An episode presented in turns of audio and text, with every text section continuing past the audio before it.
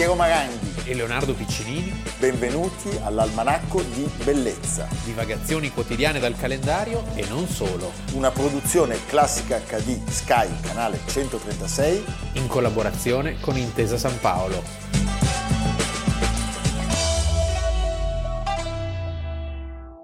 Almanacco di Bellezza, 19 marzo, Piero Maranghi. Leonardo Piccinini. Come vedi Leonardo, qui siamo sempre nella bellezza assoluta e devo dire, oltre a, a, ringraziare il Teatro Massimo Bellini, a ringraziare il sovrintendente Giovanni Cultrera, il direttore artistico Fabrizio Carminati, ancora una volta io voglio ringraziare Antonio Alario, che è il mago delle luci, una professionalità meravigliosa e un'umanità stupenda, che mi permette di avere questo set naturale dentro a, a questa questa bomboniera di infinita, infinita ricchezza e splendore, ringrazio lui e ringrazio anche oggi Piero Leanza. Ma cosa c'è sapete, dietro il sipario? Stanno montando le scene di Adriana Lecouvreur. Quelle sicuri? non le voglio mostrare.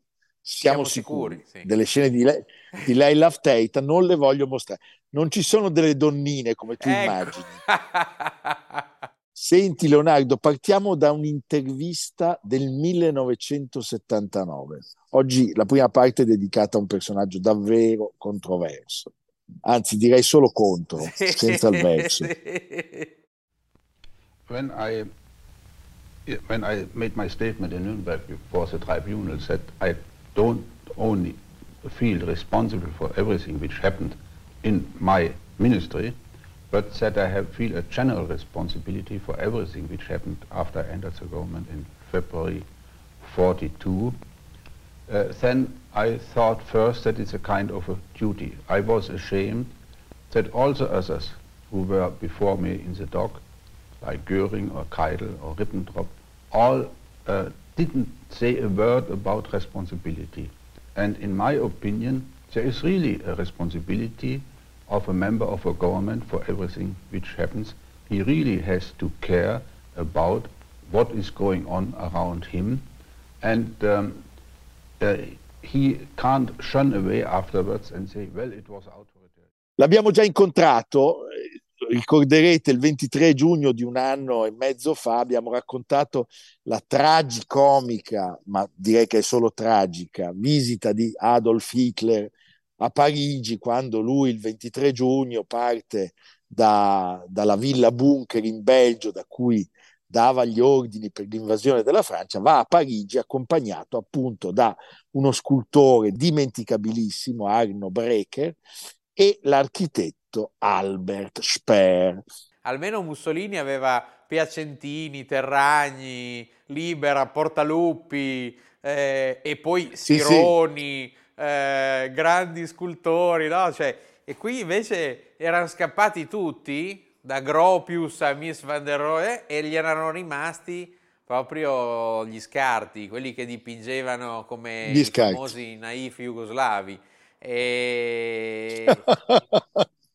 sì, Albert Speer. E, e, e il, campi, il, campione, il campione degli scarti è Albert Speer. Sì eh, che giovanissimo diventa il campione dell'architettura. Noi sappiamo che i dittatori negli architetti, come quasi come nella radio, trovano la massima espressione del loro inaudito potere. E sì. questo giovanissimo architetto era nato il 19 marzo del 1905. Non era un allevatore di polli come Heinrich Himmler, non era un birraio o uno pronto a menare le mani, era apparentemente, diciamo, il volto pulito del nazismo, eh, nel senso che nasce eh, a Mannheim da una famiglia borghese agiata, figlio di architetto, cresce ad Heidelberg, in uno dei quartieri residenziali più eleganti della Germania, i suoi vicini di casa erano i membri della famiglia Bosch, che tra l'altro sarebbero stati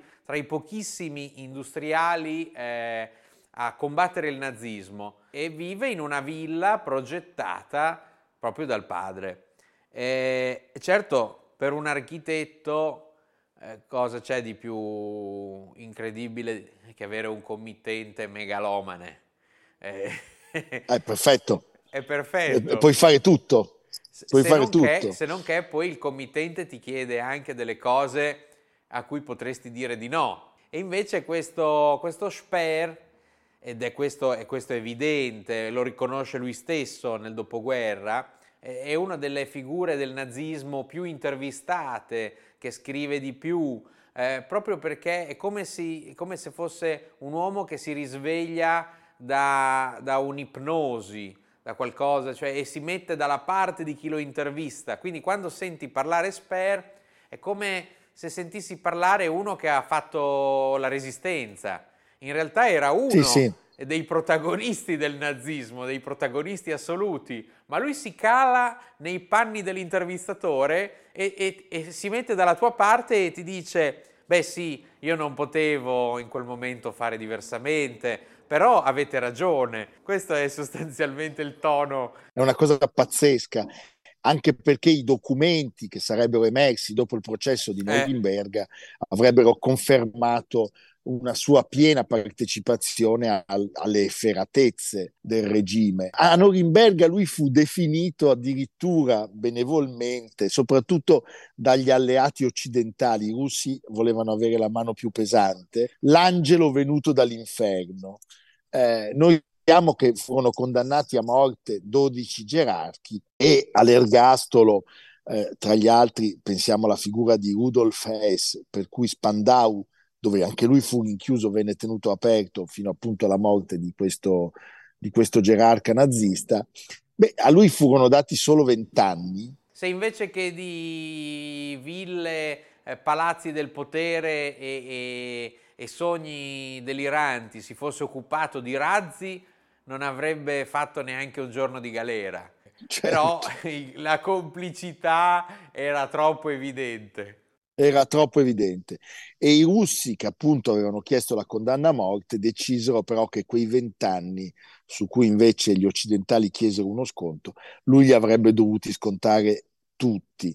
Lui era un nazista della primissima ora, cioè si era iscritto al partito già nel 1931 e inizia a lavorare subito per i nazisti perché nel 1934 noi sappiamo che Paul Trost, eh, muore e quindi c'è, c'è la necessità di trovare il nuovo architetto per il nuovo regime. Diciamo che Paul Trost è un architetto di mediocre qualità e che però ha lavorato tantissimo e i suoi progetti, molti dei suoi progetti, perché 1934 muore, quindi chiaramente diciamo, li concepisce e poi li eseguono gli allievi, sono disseminati qua e là per la Germania ed è uno stile veramente molto triste, uno stile un po' neocinquecentesco, un po' neoclassico, ma se voi andate alla Biennale di Venezia, ad esempio, il padiglione della Germania è opera di Trost, così come l'opera più importante di Monaco che è l'Haus der Kunst, e mm, quindi una figura che ha realizzato tanto e Sper prosegue su, quella, su quello stile lì, diciamo. È abbastanza sì, con... imbarazzante come qualità architettonica. Sì, sì, prosegue su... con l'aggiunta contraddittoria, tra l'altro, rispetto al suo passato del gigantismo inaudito.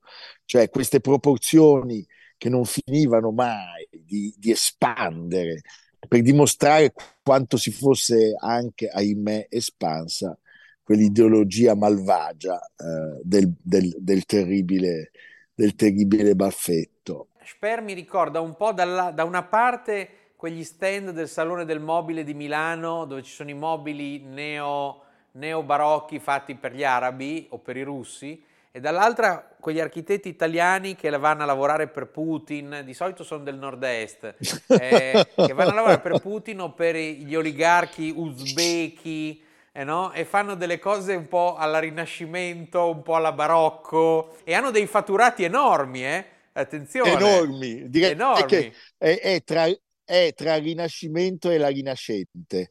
Va bene. Senti Leonardo, c'è una sua testimonianza che ci dà il senso anche di una certa spudoratezza, perché lui dice pur di realizzare un'importante costruzione avrei venduto l'anima come Faust e avevo trovato il mio Mefistofele.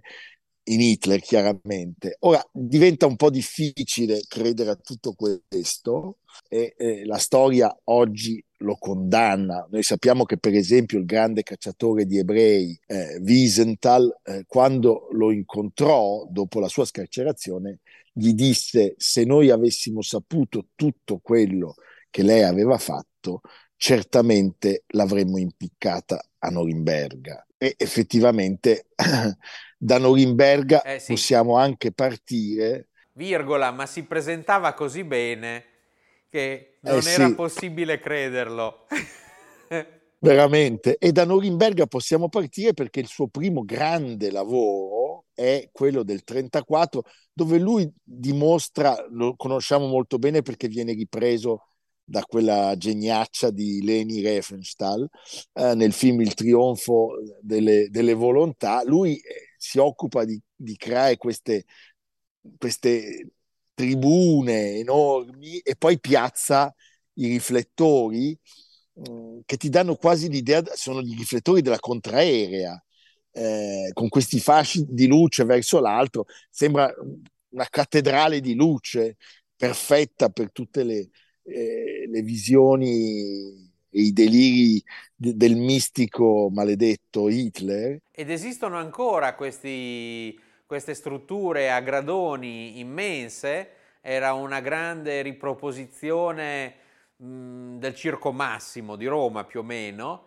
eh, c'erano in cima delle aquile e delle svastiche che vengono distrutte, c'è un famoso video che fa vedere il momento dell'esplosione della svastica, nel, nel 45, ma tutto il resto è ancora conservato ed erano spazi che potevano ospitare centinaia di migliaia di persone, compreso anche una sorta di replica ridotta, e anche quella esiste ma è un po' tabù off limits, una replica ridotta del Colosseo. Un po' come a Las Vegas. Sì, esatto.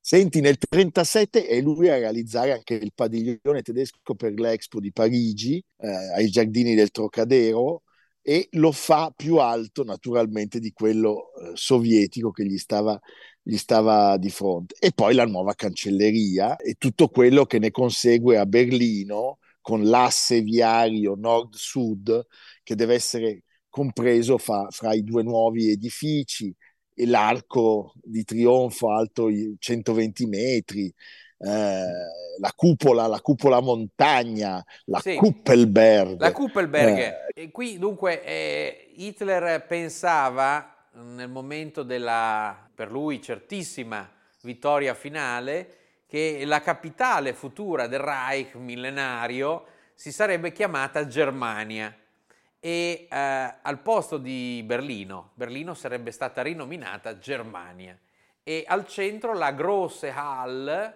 una, una struttura alta, pensa 320 metri e il diametro di 250 metri per accogliere 180.000 persone, 17 volte superiore al diametro a quello di San Pietro a Roma. La cupola sarebbe stata di gran lunga la più grande cupola del mondo e i disegni, le fotografie dei modellini oggi distrutti sono conservate negli archivi tedeschi. Sono stato recentemente a una mostra a Nancy eh, che eh, raccoglieva le architetture cosiddette impossibili, perché questa in realtà non è mai stata, è mai stata realizzata, ovvia, per fortuna. E, e, mm, insieme a Escher, insieme a tutte le visioni possibili di qualcosa di, di, di, di non, non realizzabile. E mm, ecco, questo ti fa capire come Hitler fosse preso da un desiderio morboso di fare l'architetto che non era stato e sue, nei suoi disegni, certo. nei suoi acquerelli, Hitler, nei suoi acquerelli ogni tanto qualcuno ne va, va all'asta, eh, si vede come lui sia molto interessato all'architettura, c'è sempre questa costante attenzione agli edifici, proprio da architetto, da pittore dilettante. E Albert Speer, che era lì sottomesso, prono al, a, alla volontà del Führer, gli rendeva possibile eh, fare l'architetto come quando, non so, come, come, faceva il condottiero, faceva il condottiero dilettante e l'architetto dilettante. Senti, la cosa che eh, abbiamo accennato prima è, è e che è abbastanza bizzarra, ma ci fa comprendere eh, l'animo eh, a rivista, diciamo, che è tipico degli architetti, ma eh, in questo caso è molto spinto, di, di Speer, è che lui era stato l'assistente di Heinrich Tessenov, eh, che era definito l'architetto della piccola casa, cioè era uno specialista di quell'edilizia sociale tipicamente eh, germanica, le case per gli operai, per gli artigiani, le case spartane ma funzionali, eh, quindi curate nella forma, che poi avrebbe avuto anche una coda molto importante nel dopoguerra, non soltanto in Germania, ma pensiamo anche in Francia e anche in Italia. E stupisce che lui eh, fosse stato in grado di passare da questo nanismo a questo gigantismo con assoluta disinvoltura. E, e, tornando a quanto tu raccontavi No, ma sai perché Piero? Perché e... c'è, quella, c'è, quella, frase in romanesco che ti dice oh, ma quando te recapita? Eh certo, eh certo. E poi tornando a quanto raccontavi tu poco fa del, della vocazione al professionismo eh, di volta in volta diverso nel mondo delle arti di Hitler, eh, pare proprio che Hitler, quando lui andava a presentare i suoi progetti, eh, cadesse in una sol- sorta di trance. Eh, il rapporto tra i due è stato un rapporto dove è quasi difficile individuare chi fosse il vero carnefice, cioè la fascinazione che il Führer eh, subiva da quest'uomo era, era totale. Sag mir, wo die Blumen sind. Wo sind sie geblieben? Sag mir, wo die Blumen sind. Was ist geschehen? Sag mir, wo die Blumen sind. Mädchen pflückten sie geschwind. Wann wird man je verstehen? Wann wird man je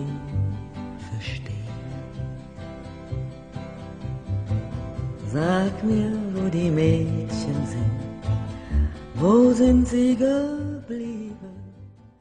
Tant'è, Leonardo, che nel 42 Sper, e qui veniamo alle cose diciamo più, più dolorose, più gravi, diventa il ministro degli armamenti e della produzione bellica del Terzo Reich. Rivelandosi un uomo molto capace, molto capace e ehm, anche ammirato all'interno del sistema della Wehrmacht per le sue doti di organizzatore, per cui diventa veramente sì, una sorta di sicurezza in mezzo a tanti eh, personaggi mediocri che alla prima occasione se la danno a gambe o che mascherano le loro inefficienze eh, dietro dei problemi. Eh? Lui invece è sempre uno che ha l'idea giusta purtroppo. Tant'è che riesce a raddoppiare la produzione bellica, eh, però lo fa con i modi eh, inauditi dello sfruttamento della manodopera a costo zero, quella dei lager, eh, ridotta in un regime di, di semischiavitù e poi condotta fatalmente verso, verso la morte.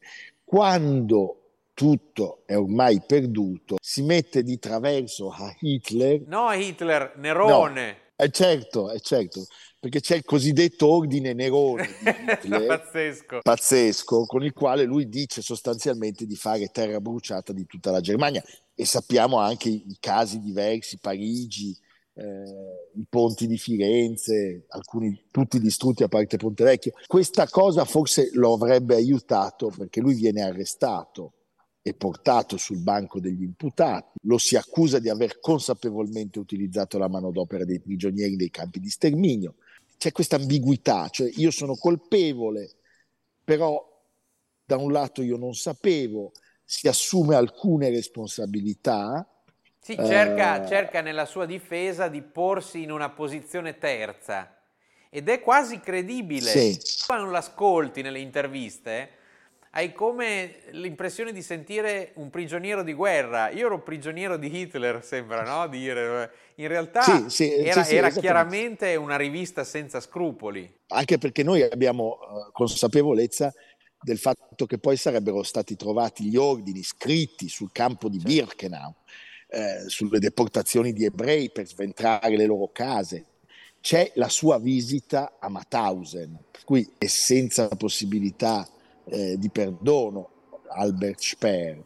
E, eh, però lui il primo ottobre del 1966 esce, scrive due bestseller, perché Memoria del Terzo Reich e I diari segreti di Spandau avrebbero avuto un successo editoriale incredibile. Il primo settembre del 1981 si spegne a Londra. Leonardo, cosa resta da vedere?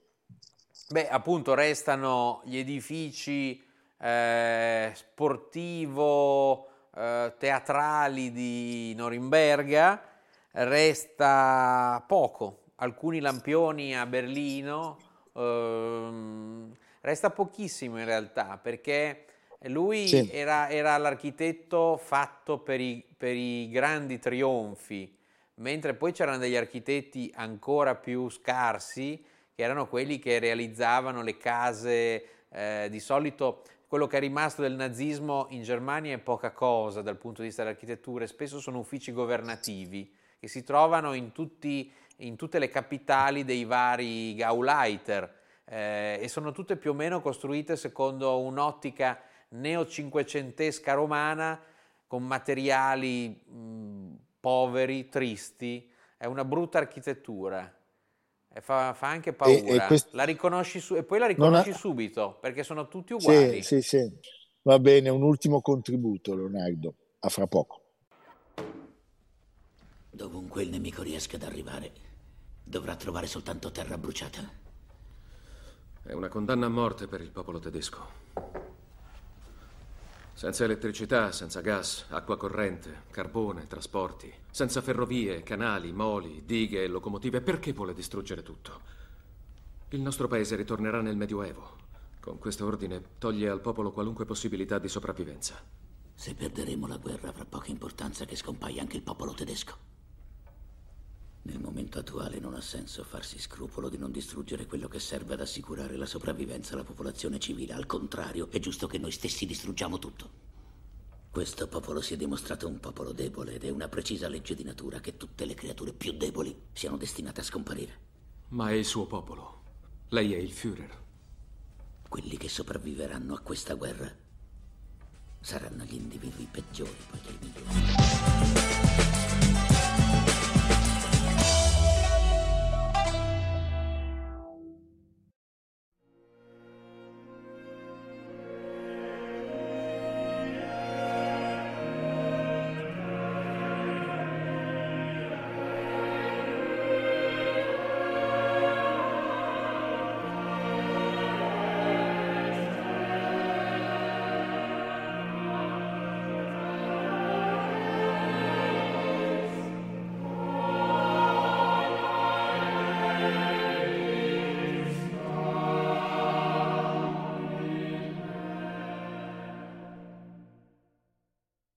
Leonardo, cosa scrive il giornalista canadese Pierre Berton del nostro personaggio della seconda parte dell'almanacco?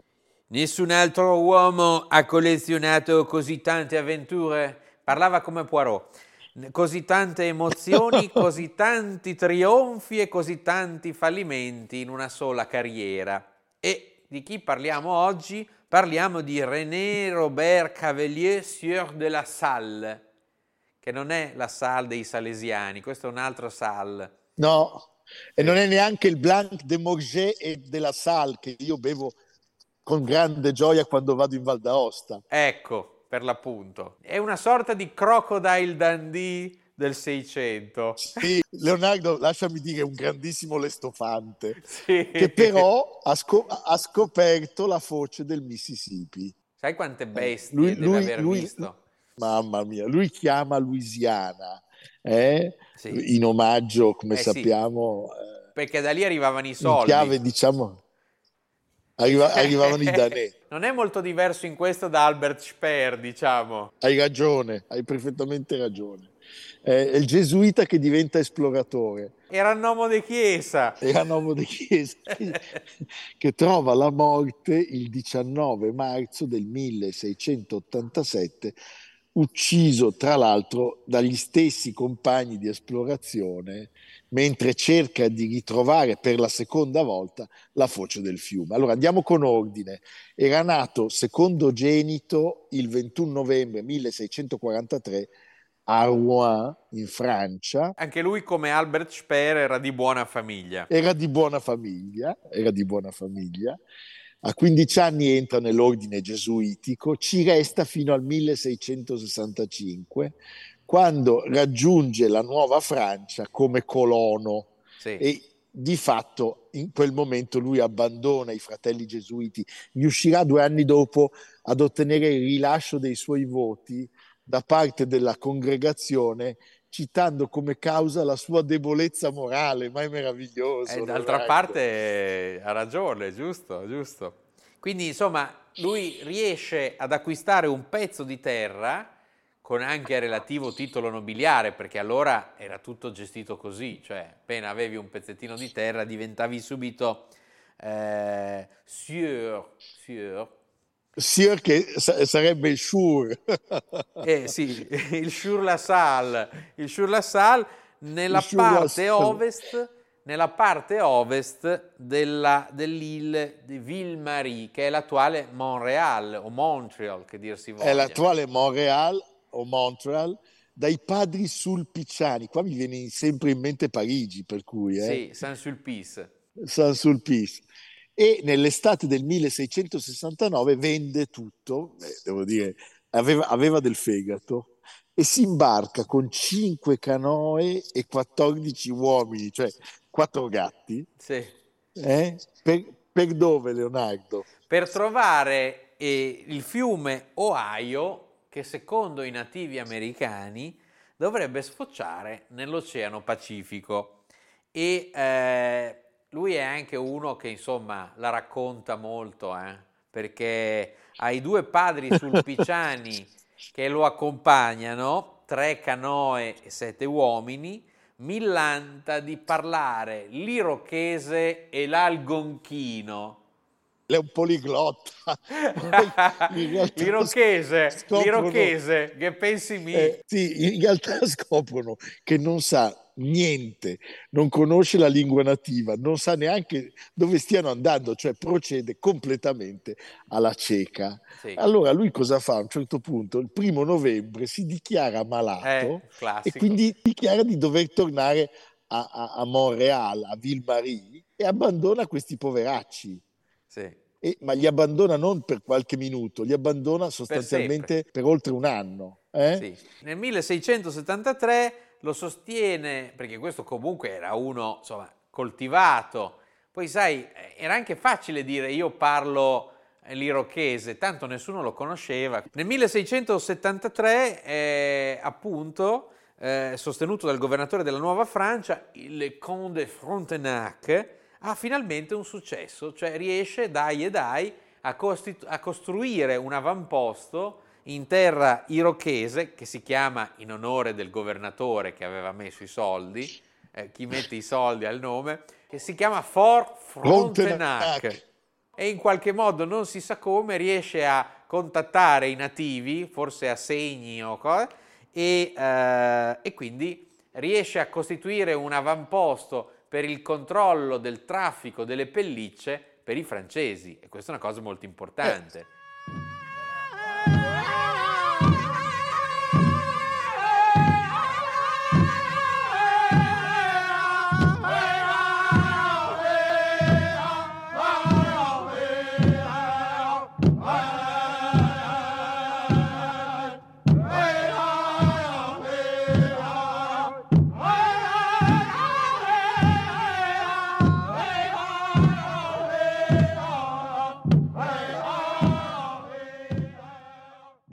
Senti Leonardo, 1678 pareggia col destino. Lo troviamo alla base delle cascate del Niagara, intento a capire come passare oltre. E cosa fa? Fa un altro forte, il forte Niagara, e costruisce un naviglio, una- immenso, 45 tonnellate, le Griffon, eh, col quale risale non senza difficoltà i laghi Hair e Latson, approdando quindi poi sulla costa nord del lago Michigan. Qui, carico delle preziosissime pellicce, il Griffon viene rimandato a Fort Niagara e possiamo immaginare che eh, si scompaia si schianta e scompare nel nulla. Lui invece prosegue e raggiunge la sponda sud del Michigan e si inoltra in un nuovo territorio inesplorato, costruisce un paio di altri forti, era un costruttore di forti questo sì. qui. E da lì non si sa se per intuito o per puro caso eh, scende di un bel po' verso sud e inciampa, diciamo inciampa tra virgolette, nel fiume Mississippi che risale e lo naviga fino alla foce e nel 1682 prende possesso a nome di Luigi XIV di tutto il territorio fin lì esplorato chiamandolo Louisiana. Eh, c'è un problema che Luigi XIV, che forse non aveva apprezzato le pellicce, di, commenta questa conquista dicendo che è assolutamente inutile. Inutile. Il nostro Lassat cosa fa? Torna in Francia, falsifica la posizione del fiume, ma lo sposta non di poco, di 1200 chilometri verso, diciamo, sinistra, cioè verso gli spagnoli, ottiene quattro navi e 300 coloni per stabilire un insediamento da cui appunto attaccare prima o poi gli spagnoli. Questa volta però questa sì. avventura è, è troppo oltre le sue capacità, perché lui salpa dalla Rochelle, ma nel passaggio tra Cuba e la Repubblica Dominicana viene attaccato dai pirati e perde una nave. Un'altra, un'altra, nave viene persa all'arrivo nel Golfo del Messico, quindi insomma aveva attraversato tutta l'America praticamente. Ironia della sorte, si trova a 600 km a est della foce del Mississippi. Quindi insomma è, una, è una, veramente una vicenda in cui il successo è il successo di tutti e la disgrazia è la disgrazia solo di La Salle.